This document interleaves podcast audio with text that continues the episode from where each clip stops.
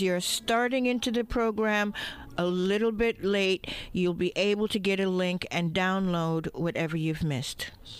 And thanks a bunch. This has been Catherine for WBAI. Yo, check this out. This is Chuck, the public enemy number one, the rebel without a pause, bringing the noise and fighting the power right here to the sights and sounds. That's right, sights, 99.5 WBAI.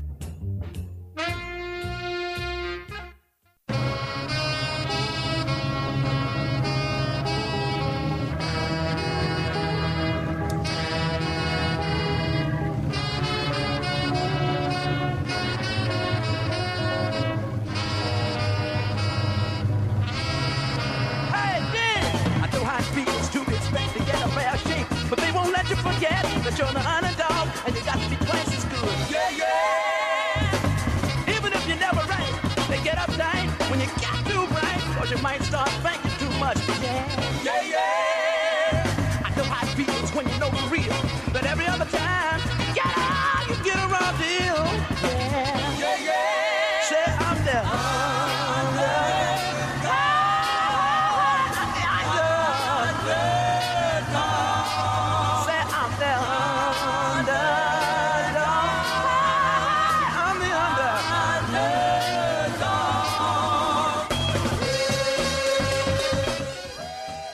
Good morning and welcome back to WBAI New York 99.5 FM and streaming live on WBAI.org.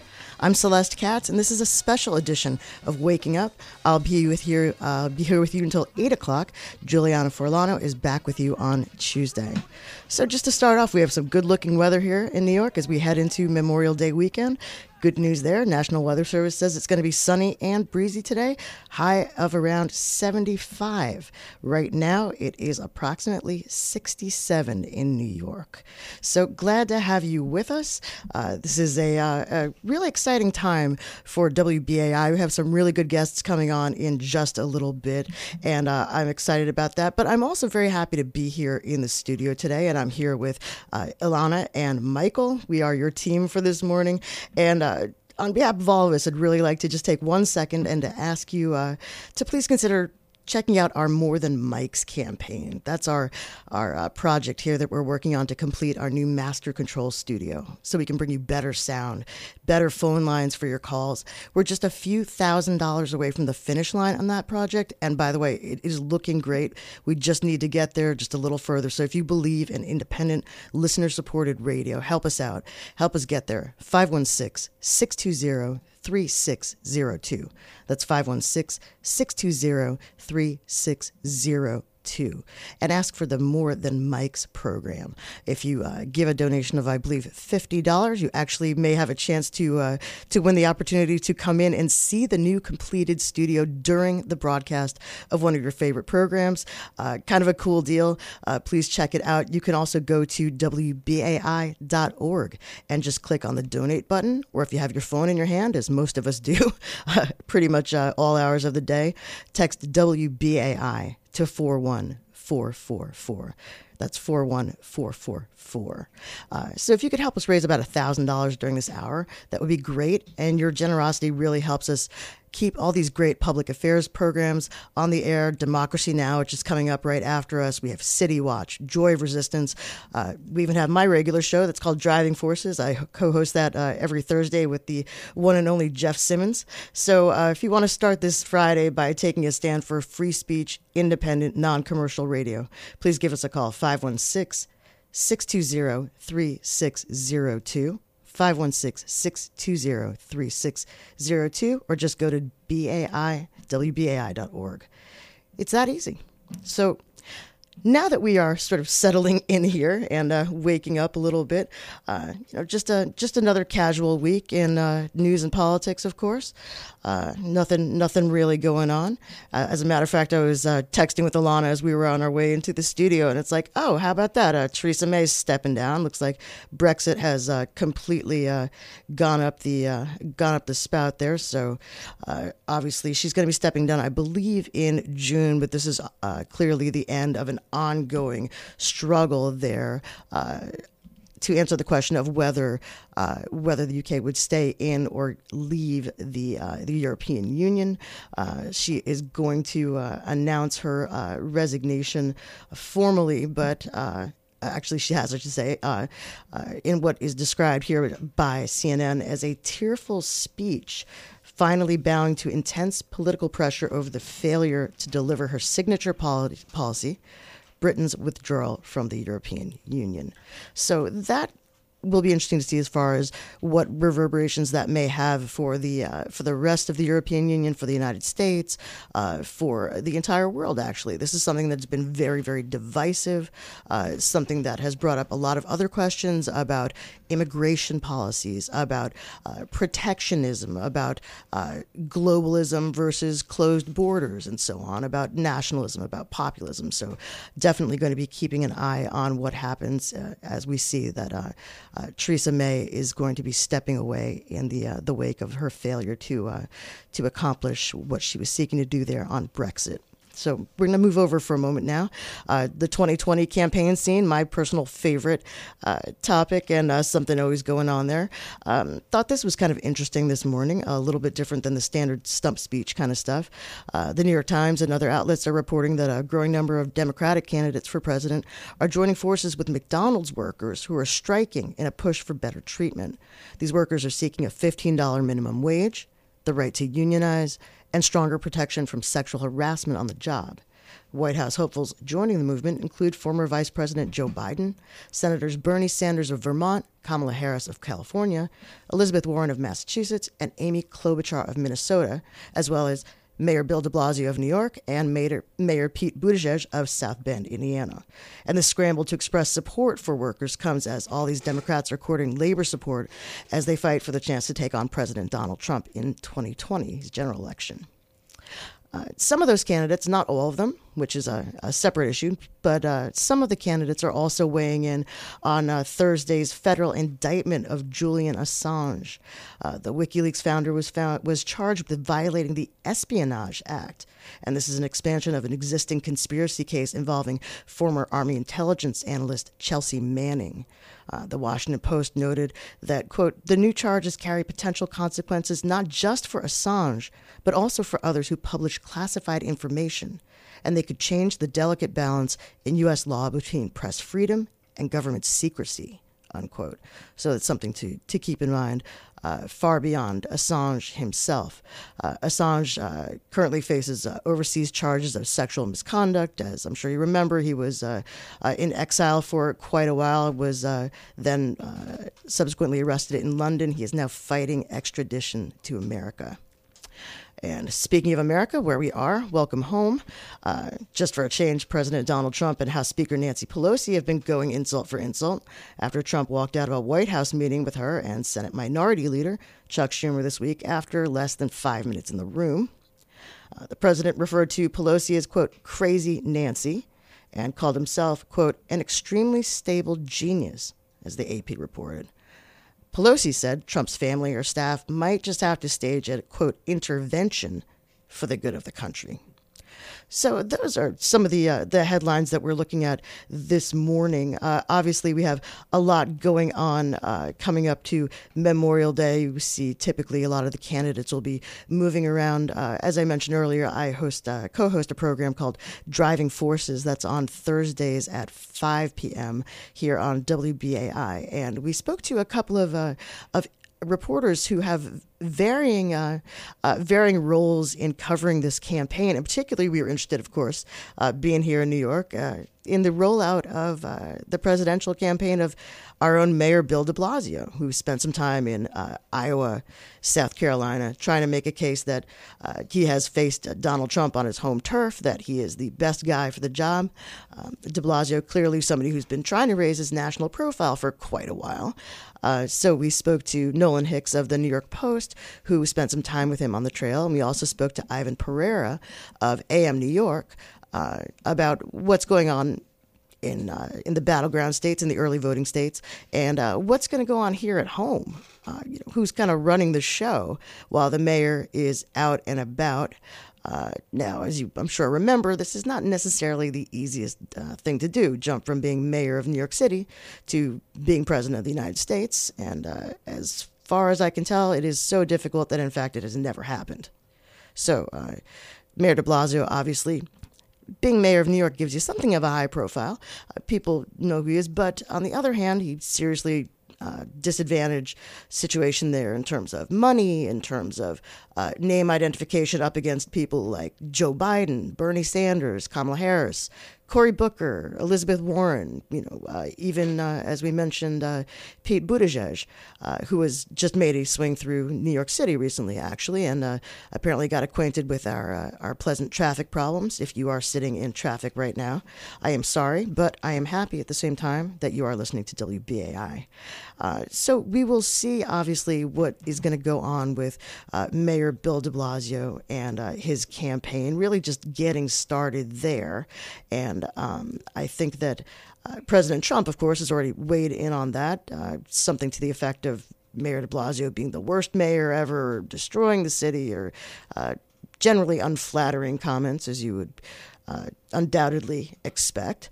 Um, but uh, it's uh, not the first time somebody has tried this either. We had thought for a while that a former mayor, of course, Mayor uh, Mike Bloomberg, uh, three term mayor, unusual thing in itself, uh, here in New York, was going to take a crack at it. He had some similarly unflattering things to say about Donald Trump actually at the 2016 Democratic National Convention it was a, sort of a, a billionaire to billionaire beatdown, if you want to call it that, or if you want to be sure that Donald Trump is a billionaire, because I still have not seen his tax returns as much as I would like to.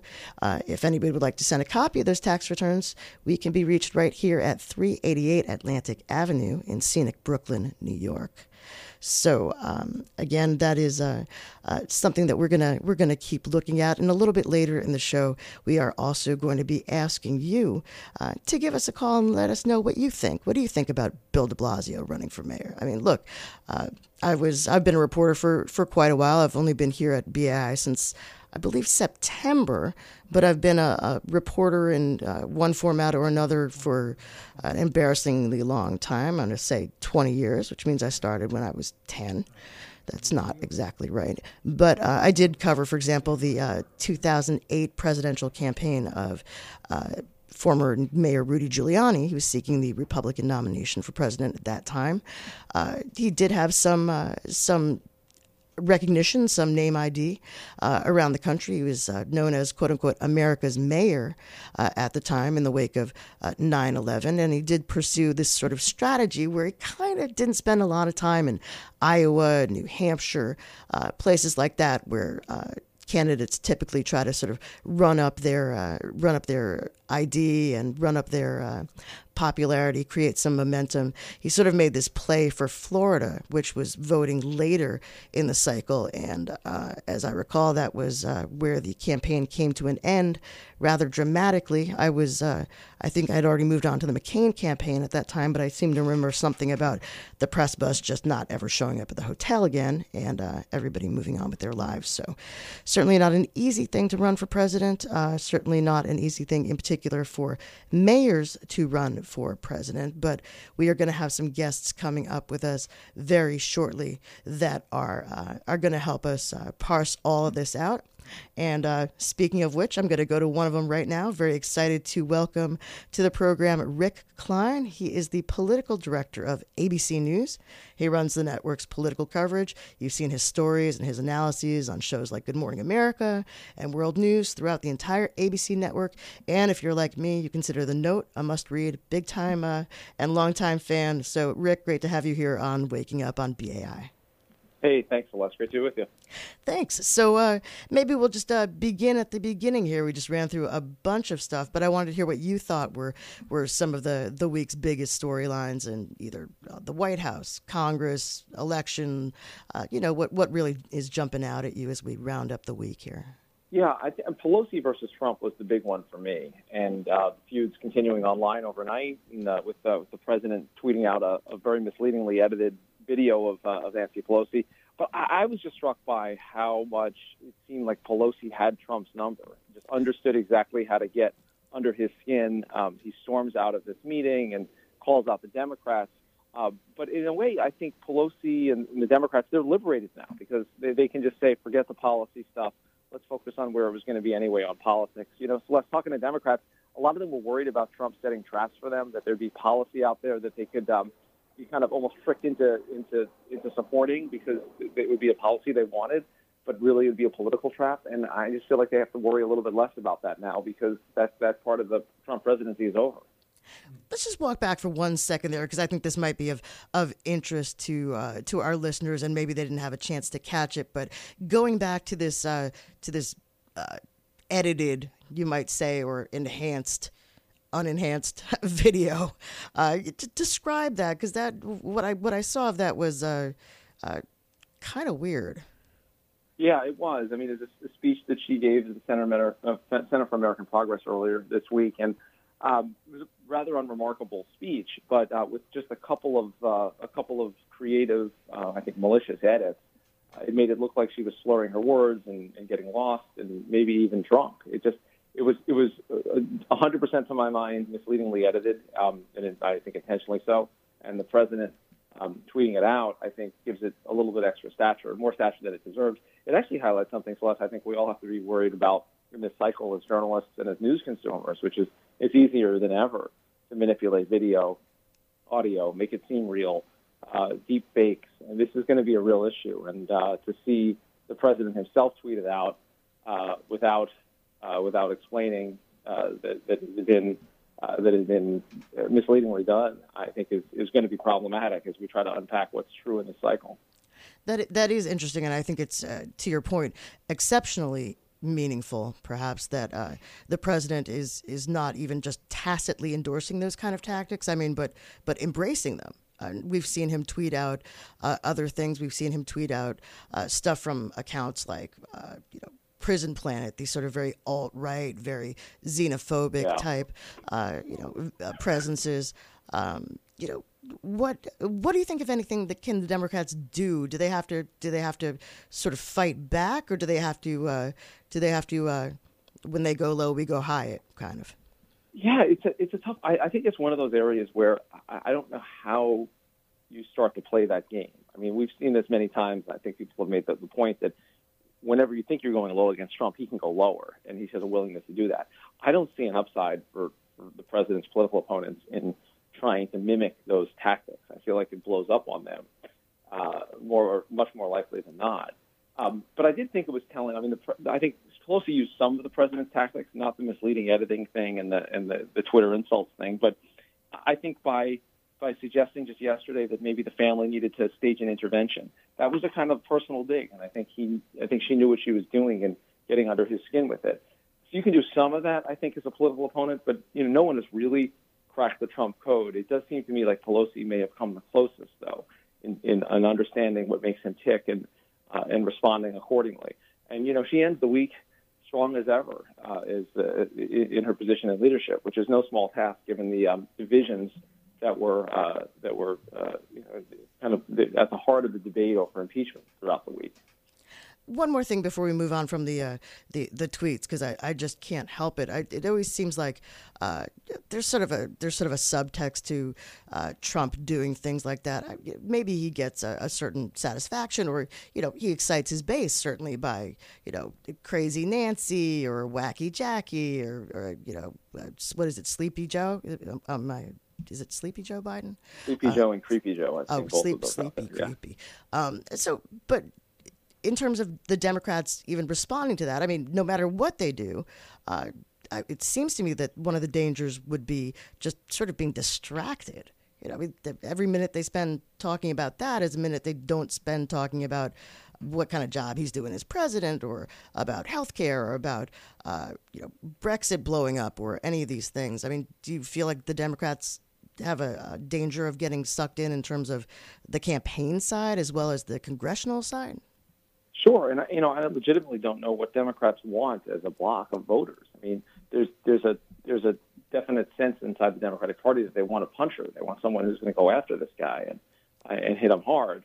Um, others are saying no, let's not get distracted. So I, it's good. you know the nomination is going to be a hard fought fight, and you know, maybe it lands with the person that's able to, to square this circle of, uh, of figuring out Donald Trump. I remember well, as I'm sure you do, Celeste, during the during the the, uh, the primary campaign in, in 2016 when when Marco Rubio decided to go low against uh, I guess President Trump and started making fun of his hand size, suggesting you know that he had some problems on the on the you know, behind a podium, and you know there was a little bump of interest. Grace, in graceful campaign. phrasing there, Rick. Very graceful. It's Thank a you. family radio program. Yes, it is. So trying to keep it trying to keep it clean. So uh, it, it, the, the there was a bump of interest in his campaign, and people thought, well, maybe he figured it out. But that was the beginning of the end in retrospect. And Trump could go lower and did go lower and, and eviscerated Rubio and had some help from Chris Christie, among others, in, in ending that campaign um, sooner than he wanted it ended. So, you know, again, he's, he's just such a he's such a unique figure in American politics. No one has figured that out. Um, we'll see if Pelosi has a bit of a roadmap. Uh, history suggests that uh, anyone that thinks they have it figured out uh, learns otherwise pretty quickly.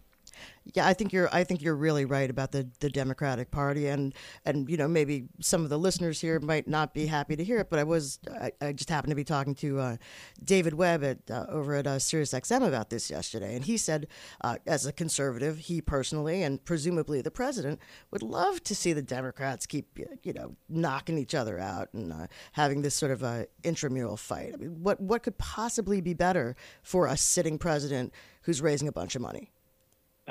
Yeah, I, and, and, and the smart strategy, if you're if you're President Trump, is to stay above that in some way. But that's not how he would, would thinks about these things. So he's going to punch down occasionally. I mean, I think you know there, there is definitely it's 23 candidates. The Democrats are going to have to figure a lot of things out over the coming months. Things will look different on the other side of the nomination fight, and there will be another side of the nomination fight.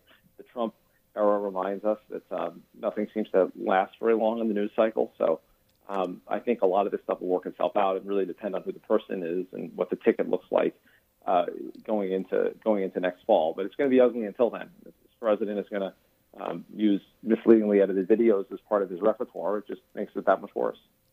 If you're just joining us, this is Waking Up on WBAI New York 99.5 FM and streaming live at WBAI.org.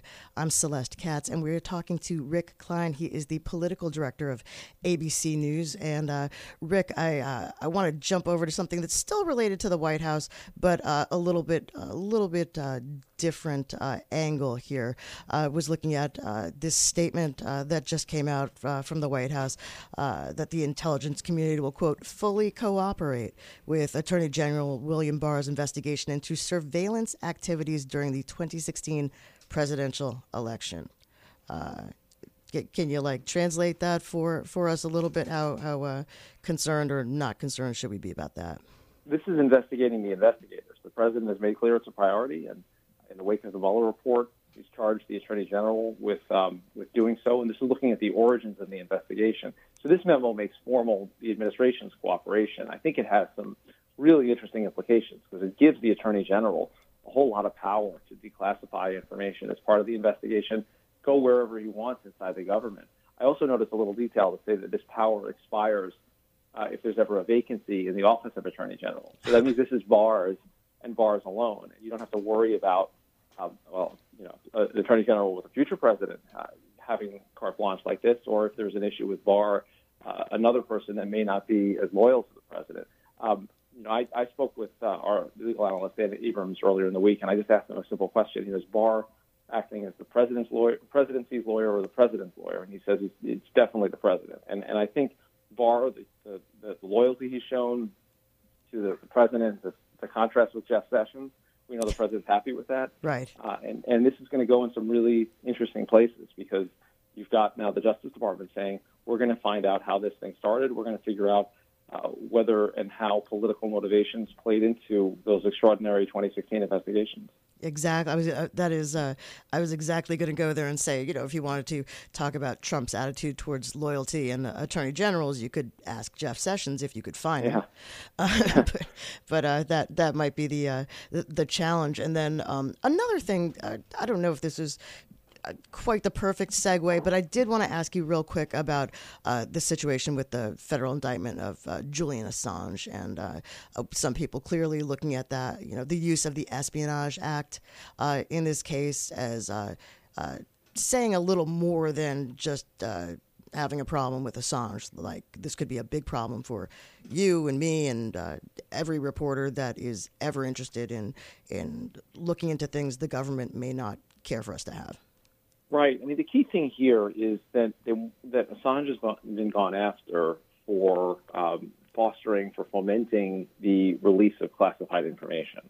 Uh, so uh, basically, the, the charge is that he helped Chelsea Manning um, get you know shake loose a whole lot of documents that had personal details and were classified details, classified information, uh, and that he knew so, and, that, and, the, and the process was committing espionage. The, issue there is it's really hard to discern what's different about what Assange did there. This is not 2016. This is not. This has nothing to do with the election. It also has nothing to do with the publication. But what did Assange do there that was different than what investigative journalists, national security journalists do all the time, which is you, you try to learn things, you try to get documents, you try to convince people to give you things, uh, you try to obtain information.